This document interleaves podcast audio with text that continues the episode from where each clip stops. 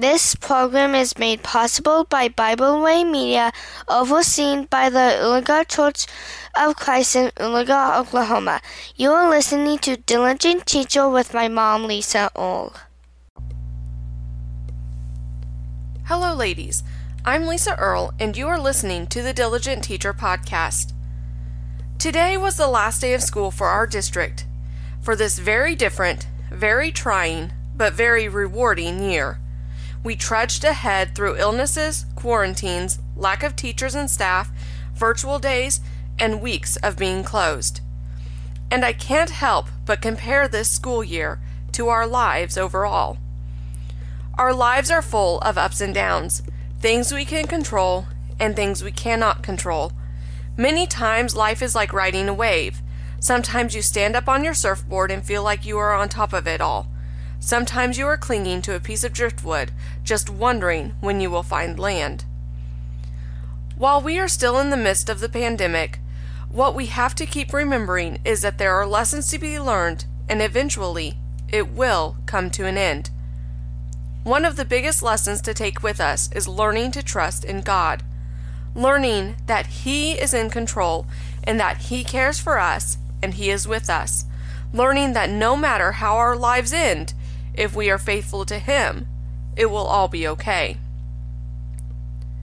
In many ways, God is like a target. When you are trying to hit a bullseye, you have to shut out everything going on around you and concentrate just on that bullseye. When our lives are chaotic, we need to concentrate on God. When our lives are calm, we need to concentrate on God. We need to always keep moving towards Him no matter what is going on around us. Keep in our minds what is really important, what our purpose is. We are here to glorify God. We are here to get to heaven and to take as many people with us as we can. We can't do any of that if we don't keep our eyes on God. God is a place of safety for us. If we look back to Genesis chapters 6 through 8, we can read the account of the great flood. Noah and his family alone were faithful to God. Noah was told to build the, an ark, an ark of safety, because God was done with the wickedness that had filled the earth. But because Noah had kept his eyes on God, God told him, Come into the ark, you and all your household, because I have seen that you are righteous before me in this generation.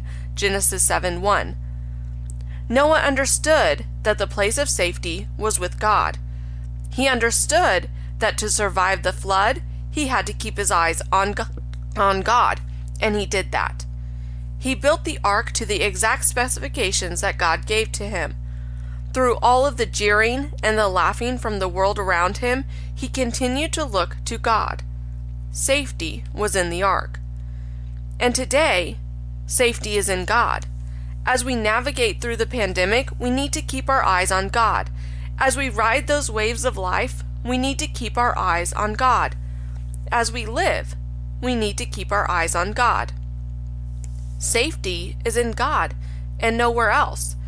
All of those people who were laughing and taunting Noah were outside of the ark when the great flood came. They died because they didn't believe in the safety that God had provided. I very much doubt that living on the ark was a cakewalk. It was probably smelly and dark and musty and damp and dirty. Through all of that, Noah still praised God when he came out of the ark. He still built an altar and worshiped.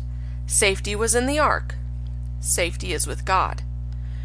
Remember that the waves are nothing compared to what is waiting for us if we keep our eyes on God. Heaven is worth it. God made sure of that. Keep riding the waves and always remember where our safety is. Thank you for taking the time to listen, and remember to teach them diligently. Thank you for listening today. We hope you enjoyed this podcast. You can find out more about Bible Way Media at BibleWayMedia.org.